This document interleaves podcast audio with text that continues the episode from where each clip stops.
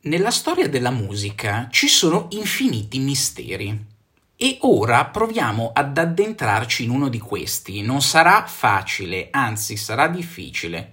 Però la puntata di oggi è una piccola perla che cerca di svelare e di trovare una risposta possibile, diciamo, ad una questione nel tempo dibattutissima. Parliamo oggi di Rossini, uno dei grandissimi compositori italiani, secondo me massimo operista insieme a Verdi. Sono le due colonne portanti della musica classica italiana. E la questione è questa. Ma come mai Rossini, a 37 anni, decide di comporre la sua ultima opera che, vi ricordo, è il Guglielmo Tell? Apparentemente non ci sarebbe nulla di strano, nessuna contraddizione, se lui fosse morto subito dopo.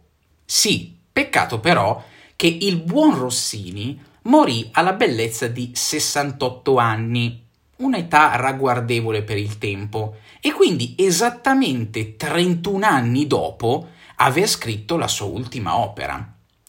Quindi abbiamo il caso più unico che raro nella storia della musica di un operista che a metà della sua vita, esattamente a metà, smette di scrivere per il teatro. E questo è un grande mistero. E da allora, quindi, visto che Rossini non dà mai una spiegazione o non dà mai una spiegazione univoca, certa, insomma, di questa scelta, siamo qui ancora oggi ad arrovellarci e a capire che cosa quell'uomo avesse in testa. Quindi la domanda vera è: ma perché Rossini tace a 37 anni dopo il Guglielmo Tell? Naturalmente sono state fatte moltissime ipotesi su questo silenzio, la critica si è sperticata, gli appassionati, eccetera, eccetera. D'altronde bisogna però dire che Rossini, già da prima di scrivere il Guglielmo Tell, lascia cadere qua e là nelle sue lettere alcuni accenni, alcune avvisaglie. Quindi, da quello che possiamo capire, non deve essere stata una decisione improvvisata così. Come sempre in tutte le storie, ovviamente ci sono una serie di problemi, anche molto pratici e molto stringenti. Allora, intanto Sfiga vuole che nemmeno un anno dopo la messa in scena della sua ultima opera, a Parigi scoppia la rivoluzione, l'ennesima rivoluzione. E, e raga, lo so, ai francesi piace la rivoluzione, cioè ce l'hanno fissa in testa, non ce la fanno proprio, non riescono a vivere senza rivoluzioni. Comunque, che rivoluzione è questa? Non è la rivoluzione del 1789, ovviamente, ma è la rivoluzione di luglio, la cosiddetta seconda rivoluzione francese, quella del 27, 28 e 29 luglio 1830.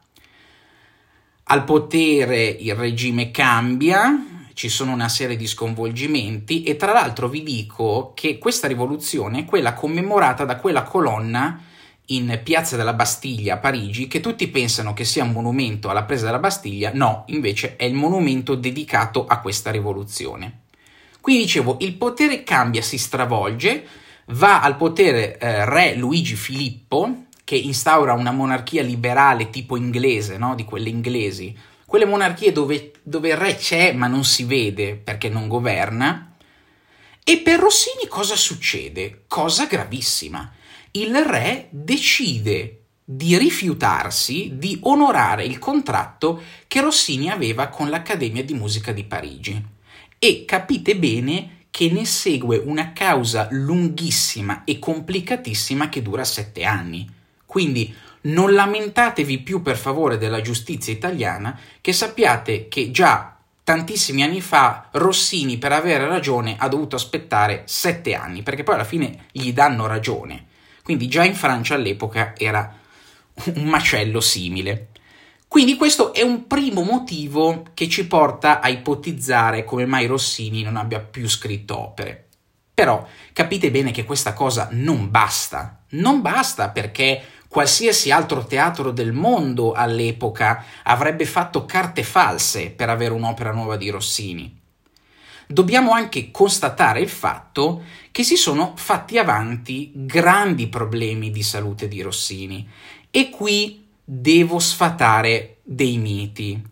Perché l'immagine di Rossini amante della vita, amante della buona cucina, delle battute spiritose, in realtà è qualcosa di eroico, perché è una maschera che Rossini si forgia da solo e indossa per decenni, mentre invece gran parte di questo tempo viene trascorso a lottare contro un esaurimento nervoso fortissimo. E questo secondo me si vede anche nella sua musica. La sua musica così frenetica e anche dalle architetture così belle, perché eh, alla fine è quello, formalmente bellissima, in realtà fa capire che sotto c'è un uomo molto nervoso. E quindi Rossini alla fine è un bipolare. È vero che era amante della buona cucina, è vero che aveva anche un certo spirito, però soffriva di questo esaurimento fortissimo.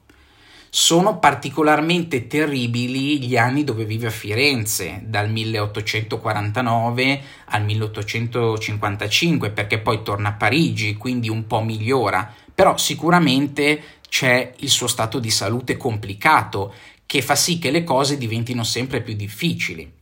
E c'è anche, perché ovviamente negarlo, una certa forma di esaurimento creativo non dimentichiamoci che quest'uomo ha scritto la bellezza di 39 opere in 19 anni. 39 in 19 anni è una media spaventosa. Però è vero che Rossini quindi non scriverà più per il teatro, e questo l'abbiamo detto, ma anche se molto meno, continuerà a scrivere musica, non è che non scrive più nulla, non scrive solo opere. Scrive almeno due grandi capolavori sinfonici e sacri, che sono lo Stabat Mater e la Petite Messe Solennelle, e tra l'altro anche una quantità notevole di musica da camera, veramente, veramente tantissima, tra, eh, tra la quale appunto ricordiamo i deliziosi Peccati di vecchiaia che sono musica deliziosissima e vi consiglio di ascoltare assolutamente. Ma quindi perché alla fine Rossini rinuncia a sto benedetto teatro musicale, che è stato quello che poi gli ha dato il successo? Beh, allora, le spiegazioni sono state moltissime. Io credo che eh, Rossini rinunci al teatro perché alla fine dei conti si sente un uomo sopravvissuto al suo tempo. Che è una risposta che lascia tanta amarezza se ci pensiamo. Un fatto è certo, Rossini non accetta il romanticismo, molto semplicemente, e eh, si trova inoltre nella scomodissima situazione di essere legato a dei criteri e dei canoni estetici che il mondo quel tipo di mondo in cui lui vive la seconda parte della vita sta rigettando e non vuole più.